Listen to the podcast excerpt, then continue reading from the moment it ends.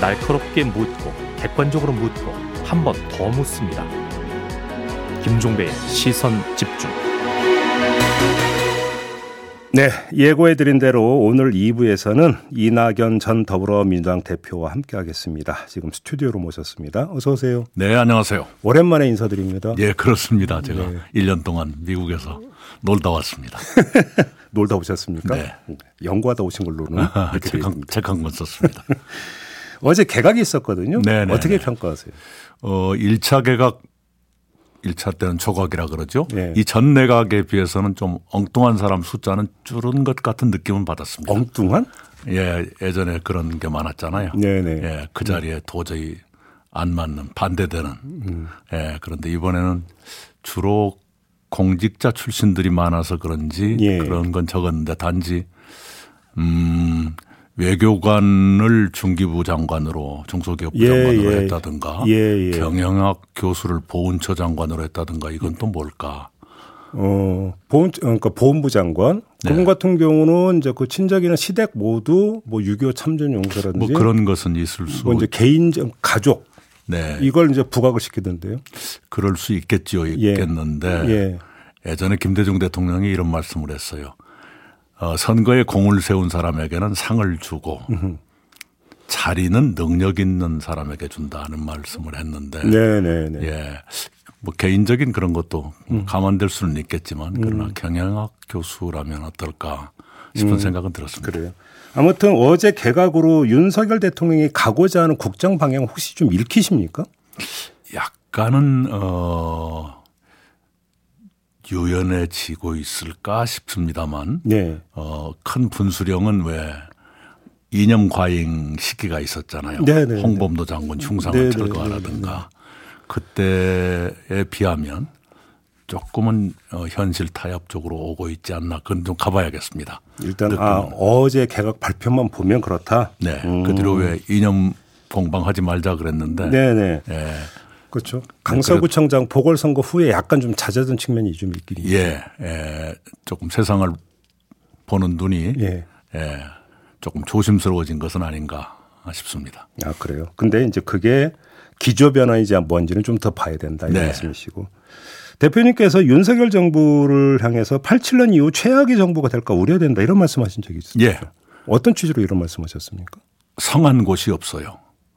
어 경제, 사회, 문화, 정치, 네. 외교 안보 모두 퇴행하고 있거든요. 예. 지금까지 최악의 정부는 탄핵당했던 박근혜 정부지요. 으흠. 그런데 지나고 보니까 그때는 정체였다면 멎어 있었다면 네. 이번에는 후퇴하는 거거든요. 오. 그런 점에서 최악이 될 수 있다. 이대로 가면 최악이 될 거다. 음. 그러니까 잘하라 이런 뜻입니다. 그럼 그 종착점의 모습을 그린다면 어떤 모습이 되는 건데요? 오, 이대로 간다면 몇 년 후퇴한 예. 그리고 상당한 정도로 뒤죽박죽이 된 상태로 음. 임기를 마칠 가능성도 있다고 봤어요. 그래요? 예. 윤석열 대통령에 네. 대해서는 어떻게 평가하십니까? 지도자로서. 금년 5월에 제가 미국 있을 때 윤석열 대통령이 미국 의회에서 영어로 연설했거든요. 네네네. 네, 네. 그때 이런 말을 했습니다. 어, 본인의, 본인은 평생 두 개 직업밖에 안 가졌다. 검사와 대통령이다 네. 그랬는데 네. 그 자랑일까 싶었어요. 네. 왜요? 경험이 대단히 협소하다는 음. 뜻이 되거든요. 네. 그리고 평생 하나의 직업 대통령 되기 전에 하나의 직업만 했다는 것은 네. 그게 세포마다 전부 배어 있다는 뜻이 될 거예요. 그렇죠. 네. 네. 네. 검사는 늘 범죄가 있을까 이걸 들여다보는 직업인데 음. 우리 속담에 그런 말이 있습니다. 망치는 못만 본다. 아, 예, 예. 예. 네. 그렇죠. 어, 네. 그런 것이 그 집권 이후에 윤석열 음. 정부가 자꾸 과거 해집기만 두드러지는 것이 혹시 네. 검사 본능 때문은 아닌가 어, 하는 생각도 했어요. 몇 년 전에 세계적 그 조류 가운데 각국 정상들이 이른바 스트롱맨. 네.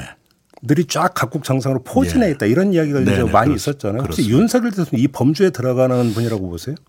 그것과는 조금 다르지 않나 싶어요. 아, 어떻게 달라요? 스트롱까지는 아니고 조금 조금 정신없다 이런 느낌이 듭니다. 즉흥적이고 네. 말이 많기 때문에 예.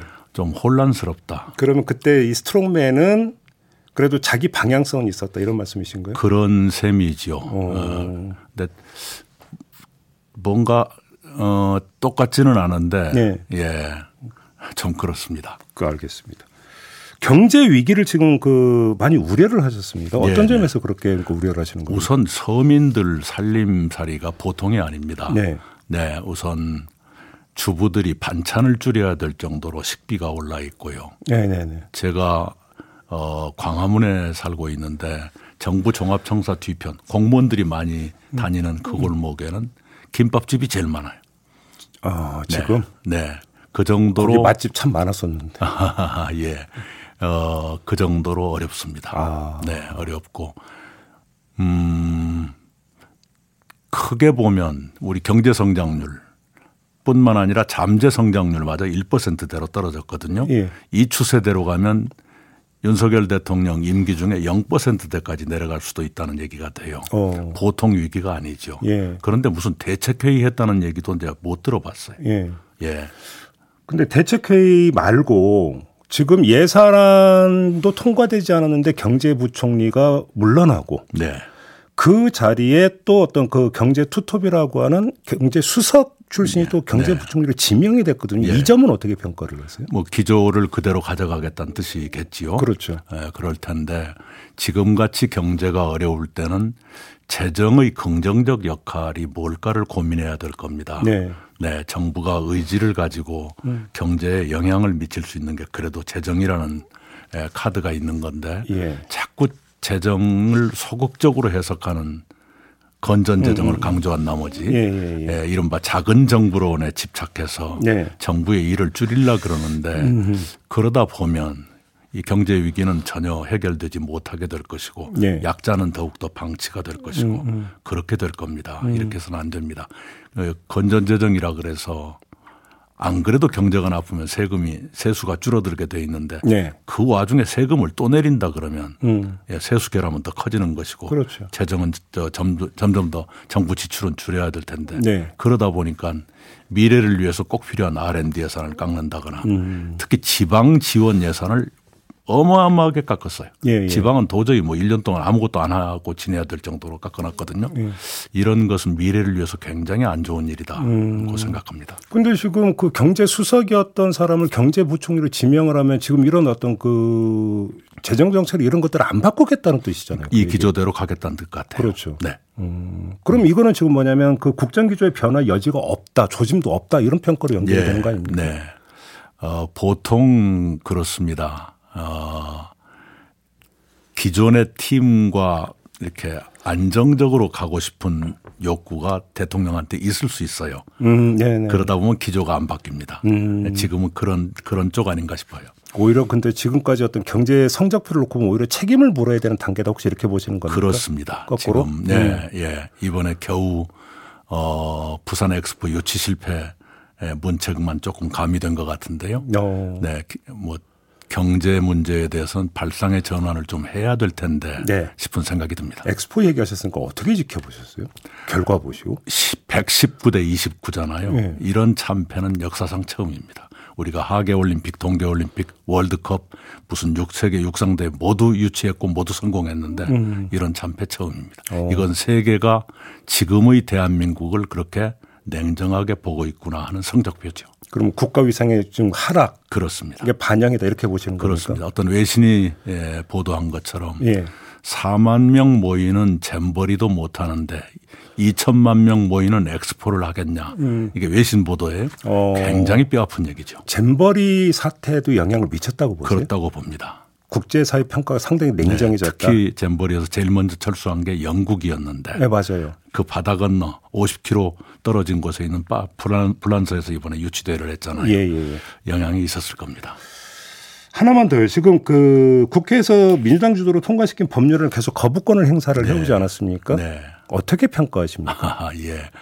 어, 양쪽이 모두 힘자랑을 하고 있는 것이죠. 그래요? 네. 거대 정당은 의석수라는 음.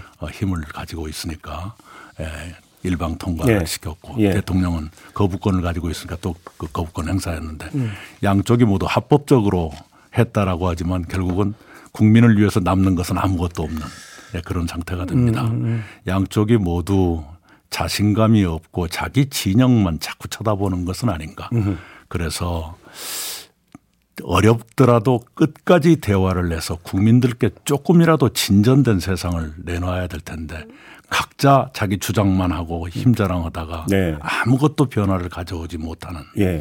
이런 상태가 굉장히 안타깝습니다. 그럼 좀 구체적으로 그래도 윤석열 대통령에게 그래도 최소한 이거는 좀 그래도 받아줬어야 되는 거 아니냐라고 만약에 말씀해 주신다면 노란봉투법에 노조 활동에 조금 더 예. 노동자들에게 기회를 더 늘리는 방향으로 음. 고려를 했더라면 음. 그법 원안대로는 아닐지라도 예. 타협의 여지를 좀 주었더라면 어땠을까. 예. 다른 법도 마찬가지입니다. 음, 음, 음. 야당이 예, 문제 제기를 하면 무슨 뜻이 있을 거거든요. 음, 음. 그러면 그 취지라도 반영되도록 어, 협상을 좀 더 해달라든가 음. 어, 그 여당한테 얘기를 해서 예. 부분적으로 받아들여 줄 수는 없냐 음. 이렇게 했더라면 예. 세상이 조금이라도 진전되지 않았을까 예. 하는 생각을 합니다. 지금 쌍특검 처리를 예고하고 있는데 이것도 안 받아들일 거라고 보십니까? 그러기는 좀 어렵지 않겠나요? 어, 그렇게 보세요? 모르겠어요. 음. 그런데 음, 배우자하고 관계되는 문제인데 거부권을 행사했다? 어허. 어떻게 될까요? 역풍이 불 거라고 보십니까? 그럴 수 있겠죠. 어. 굉장히 어, 이 정권에 큰 위기가 닥칠 수 있는 것 아닙니까? 그러면 네. 50억 클럽 특검 몰라도 김건희 특검은 거부권 행사하기 어려울 거다. 어, 그렇지 않을까요? 상식적으로. 네. 네 50억 특검도 그게 싫다면 빨리 수사에 진척을 보이든지 네. 수사도 미적미적하면서 특검도 거부한다는 음, 얘기는 음. 뭉갠다는 얘기인데 예. 그러면 안 되는 것 아닙니까? 어, 네. 그건 그러니까 두 개 거부권 행사는 네. 국민이 용납. 뭐 이제까지 이제까지 거부권 행사했던 것과 비교하기는 좀 어렵습니다만은 예. 이번에는 조금 더 어. 대중적으로 민감하지 않을까 거부권을 그렇... 행사한다면. 어허, 네, 알겠습니다. 자연스럽게 이야기가 정치 영역으로 넘어가는 것 같은데 민주주의가 후퇴되고 있다고 지금 진단하시는데 그 근거가 뭘까요? 외국 기관들이 대한민국의 언론 자유가 위축되고 있다. 어, 민주주의가 후퇴하고 있다. 이건 객관적인 평가입니다. 네. 네. 문재인 정부 마지막 해에 대한민국 민주주의가 세계에서 16번째, 아시아에서는 1위였어요. 네. 그게 지금 밀려나고 있습니다. 음. 주된 이유가 언론 자유입니다. 음. 네. 어, 지난번에 예, 어떤 공영방송사 그 사장 취임 첫날부터 일이 벌어지는 거 보면 KBS 예. 네 그렇습니다. 예. 이건 어 탱크 없는 탱크가 진입한 것 같은 느낌이 들었어요. 아 그렇게 네. 보세요? 그 그렇게까지 어 요란스러운 변화는 제가 최근에 못 본 것 같아요. 탱크 비유라고 하는 것은 쿠데타 세력이 쿠데타 일으키면 가장 먼저 접수하는 게 방송사잖아요. 거기서 벌어지는 장면 비슷하다 이런 말씀이신가요? 예전에 5.16 때 그랬었죠. 그러니까요. 네. 어. 예, 뭐 은인 자중하던 군부가 주어도 주고 발표를. 예, 맞아요. 네. 예, 그런 그런 장면 비슷했다. 네네. 근데 당내 민주주의도 언급을 하셨잖아요. 이건 어떤 차원에서 하신 말씀입니까? 예. 어, 민주당이 60년 전통을 가진 어, 정당입니다. 네. 그리고 숱한 어려움이 있었지요. 음. 어려움이 있었는데 또 그 중에는 제왕적 총재 시비가 있었던 그런 시기도 있었습니다만 그렇죠. 예. 어떤 시기든 간에 예. 당내의 소수 의견은 존중됐었습니다. 음, 음.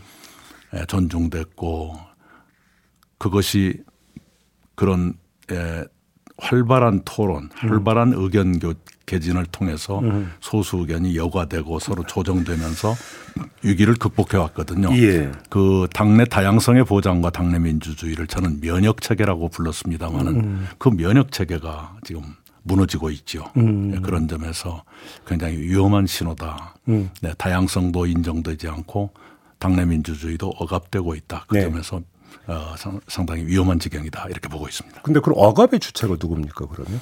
어, 리더십도 있을 거고요. 예. 에, 강성 지지층의 에, 그런 어, 압박도 있겠죠. 그러면 리더와 강성 지지층이 연결이 되어 있다고 판단하시는 거죠 지금 대표님은? 뭐 연결이 됐건 안 됐건 양쪽에 압력이 있는 거겠죠. 그래요. 네. 음. 연결이 안 됐다고 보기는 어렵습니다만은 예. 그러나 연결 여부가 지금 문제가 아니라 네. 지금 그 강성 지층을 말씀하셨으니까 지금 대표님을 출당시켜야 한다라는 당원 청원이 올라왔고요. 네. 지금 어제 오후까지 3,500여 명 이상의 당원들이 청원에 동의를 했다고 하는데. 네, 지금 7천 명 넘었다고 봤습니다. 7천 명 넘었다고. 네, 몇달 전에는 5만 명 이상이 제명 청원을 했었습니다. 네. 네. 어떻게 그러니까 어떻게 지켜보세요? 심경이 어떠십니까? 아, 예. 어, 당에서 예, 몰아내면 뭐 받아야지 어떡하겠습니까? 몰아내 주기를 혹시 바라십니까? 뭐 바라는 거 바라기야 하겠습니까? 그러나 어, 당원들이 그렇게 하고 당이 결정한다면 따라야죠. 제가 그러니까 약간 격하게 이런 표현을 그 써서 질문을 드렸던 이유는 네. 대표님의 어떤 신당 창당설 이야기가 계속 돌기 때문에 한번 네. 돌려서 한번 여쭤본 거거든요. 네. 그러니까 당이 충분히 매력 있고 네. 또 국민이 보기에 네. 어, 신뢰할 만한 상태가 된다면 에, 그런 얘기들이 이렇게 잠재워질 수 있겠지요. 네. 그 생각을 먼저 하는 것이 순서가 아닐까 음. 생각합니다. 혹시 그 대표님께서 최근에 이제 그 이제 본격적으로 이제 발언을 하시고 네. 여러 가지 그 정책 모색을 하시는 어떤 그 바탕에 네. 이런 분석이 있어요. 그러니까 대표님이 이재명 체제가 공고화되는 상태에서 당 안에서 입지와 공간이 없다. 어, 저는 예. 제 개인의 무슨 공간을 찾고 있는 게 아닙니다. 음. 어, 대한민국이 위기다. 네. 그 위기의 핵심이 정치적 위기에 있다. 예. 어, 이 위기에 대한민국이 빠지지 않도록 어떻게 도움이 될 수 있을까 음. 그 생각을 골똘히 하고 있습니다. 예. 네. 어제 저희가 홍익표 원내대표하고 인터뷰를 했어요. 네네. 네. 홍익표 원내대표가 바로 대표님과 관련해서 내년 총선 때 대표님에게 당연히 당으로서 어떤 역할을 드리는 게 맞다. 이런 말을 했거든요. 네. 혹시 그런 그 역할을 요청해 오면 네. 수락하실 의사도 있습니까?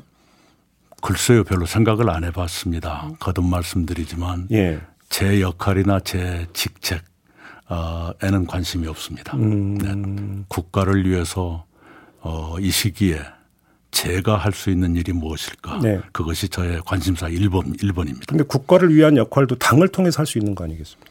네, 요즘은 그렇게 생각하지는 않고 있습니다. 근데 그 그런데 그 그렇게 생각하는 게 민주당이라고 하는 특정 정당을 통해서를 생각을 안 한다는 말씀이십니까? 네, 그것보다는 더 큰 고민을 하고 있고요. 네. 대한민국이란 나라가 어, 지금 추락하고 있는 있는데 네. 이걸 어떻게 할까? 음. 때로는 밤에 잠이 안 올 정도로 음. 우리 한민족의 역량이 여기까지인가 음. 싶을 때가 있어요. 왜 네. 이런 말씀을 드리냐 그러면 예. 어, 제가 몸담았던 문재인 정부가 잘했다 못했다 이것과 별도로 네. 그 시기에 예. 우리 대한민국 국민들이 자존을 느끼면서 지낸 시기가 있었거든요. 자긍심이 컸죠. 자존. 예. 예. 예컨대 에, 1인당 국민소득 3만 달러가 넘어갔고 네. 또 인구 5천만과 3만 달러를 같이 가진 이른바 30, 50 클럽에 음. 세계에서 일곱 번째 멤버로 대한민국이 올라갔지 않습니까? 예, 예. 코로나가 전 세계를 어, 덮었어도 대한민국이 모범국이다, 음. 교과서다 하는 칭찬을 받았었고요. 우리 BTS를 비롯한 우리 대중문화는 또 얼마나 사랑을 음. 받았습니까? 굉장히 우리 국민들이 자존을 느낀 음. 국민 자존 시대를 겪었는 지냈는데 네. 지금 정신없는 윤석열 정부를 만나죠. 굉장히 당혹스러운 것 아닙니까? 네. 그리고 그냥 일시적인 당혹이 아니라 이게 과연 회복 가능한 위기일까? 음. 패자 부활이 가능한 것인가? 음. 이런 고민들이 있습니다. 네. 그런 어, 어려움을 극복하는데 어, 저의 알량한 경험이나 생각이 도움이 될 수 있다면 좋겠다. 그러니까 이, 런 생각입니다. 그 이제 그 도움의 방법이 그냥 개인으로서 국정 자문을 해주시는 역할로 한정하시는 게 아니라면 네. 세력이 있어야 될 거 아닙니까? 그래서 질문 드린 거거든요. 어 그것은 수단이지요. 네, 네, 네. 있으면 좋겠지만, 예. 네. 그러나 어, 그것이 본질을 뒤덮을 수는 없다고 생각합니다. 그 김부겸 전 총리 두 번 만나셨다고 말씀하셨잖아요. 그 또 구체적인 얘기는 어디까지 진행이 된 겁니까? 어 당의 상황에 대해서 걱정을 많이 했고요. 예. 네, 국가에 대해서도 염려했고 예. 그런 선이었습니다. 정세균 전 총리하고도 혹시 얘기 좀 나누셨어요? 음, 짧게 뵌 적은 있습니다. 예. 예. 그리고 어 정세균 총리님도 많이 상심하고 계셔서 어. 그런 얘기를 깊숙하게 더 들어가기가 쉽지 않았습니다. 상심 뭘 상심하고 계셨던 당의? 상태에 대해서. 당의 상태에 네. 대해서. 그러면 그러고 보니까 세 분 모두 총리를 네. 역임하신 분들이네요. 네. 그럼 세 분 공이 네. 민주당의 상황에 대해서 상당히 심각한 우려를 지금 공유하고 공감하고 있다 이런 말씀이시죠? 네, 그렇 그런 표현은 틀림이 없습니다. 그래서 언론이 연대설 얘기하는 것 같은데요. 어, 거기까지는 아직 진척이 안 되고 있습니다. 무슨 모색이 있는 것도 아니고요. 네. 단지 어, 현 상황에 대해서 어, 매우 깊은 문제 의식을 가지고 있다. 다만 이제 지금까지는 걱정하는 수준이다. 네. 그리고 뭐 에, 거기서 그러면 어떡하지 하는 데 대해서도 기본적인 에, 생각 을 감지할 수는 있었습니다. 아 그래요? 네. 그러면 그 두 분도 여차하면 다시 정치 활동을 바로 재개라는 표현을 그냥 쓸게요. 재개할 그, 여지가 있는 걸로 판단하셨던 겁니까? 그런 것은 좀 거기까지는 제가 깊게 느끼지 못했습니다. 두 분 모두 김부겸, 정세균 뭐 사람마다 조금 차이가 있을 수 있지만 예. 네, 그런 어, 적극적인 의지까지 있는 음. 것 같지는 않고요. 아, 그러나 예, 문제 의식은 확실히 가지고 있다. 원칙과 상식 그 소속 네분 의원들하고는 얘기 좀 많이 나눠보셨어요? 아니요. 어, 원칙과 상식이라는 것이 만들어지기 전에 뵌 적은 있는데 그 뒤로는 못 뵀습니다. 아 일체? 네. 아 그러니까 뭐 전화 통화 이런 것도 전혀 안 하십니까? 네, 뭐그 어. 정도는 아니었고요. 예. 네. 어, 뵌 적이 있는데 그 다음에 원칙과 상식이란 게 보도됐더라고요. 그래서 네, 네. 왜, 왜 저 얘기를 내가 못 들었지 싶었습니다. 아, 그렇습니다. 마지막으로 호남 지역의 정서에서 지금 민주당의 상황은 어떻게 평가하고 있는 걸로 파악하십니까? 어, 두 가지이겠지요. 예. 하나는 어, 윤석열 정부의 실정, 예. 폭주를 견제해야 할 텐데라는 음. 것과 어, 민주당이 이대로 괜찮을까 하는 음. 것, 그 두 가지가 섞여 있지 않을까요? 민주당에 대한 비판 의식도 많이 깔려 있다고 지금 파악하고 계시는 겁니까? 음, 그렇겠죠. 여러 가지 여론조사에서도. 그런데 또 일각에서는 음. 이재명 대표한 지지세는 호남도 상당히 견고하다 또 이런 지적, 그러니까 분석도 있던데요. 견고하다. 그러나 과거보다는 이완되고 있다. 그런 아. 분석이 저 혼재돼 있죠. 이완되고 있다. 네, 이재명 네. 대표의 지지세도. 네, 민주당도 마찬가지고요. 오늘 아침에 보도 보니까 그게 나와 있대요. 알겠습니다. 오늘 말씀 여기까지 드려야 될것 네. 같습니다. 고맙습니다. 감사합니다. 네, 이낙연 전 더불어민주당 대표와 함께했습니다. 네. 추위는 한결 누그러진 것 같긴 한데 추위가 누그러지니까 이번에 또 미세먼지가 기승을 부리네요. 지금 서울, 인천, 경기 북부 대기질 상태가 나쁨으로 나오고 있습니다. 마스크 꼭 챙기시기 바라고요. 김종배의 시선 집중 2부는 마무리하고 8시 3부로 이어갑니다. 오늘 3부는 음, 레드 캠프가 있는 날인데요. 유상범 의원 만나볼 예정입니다. 잠시만요.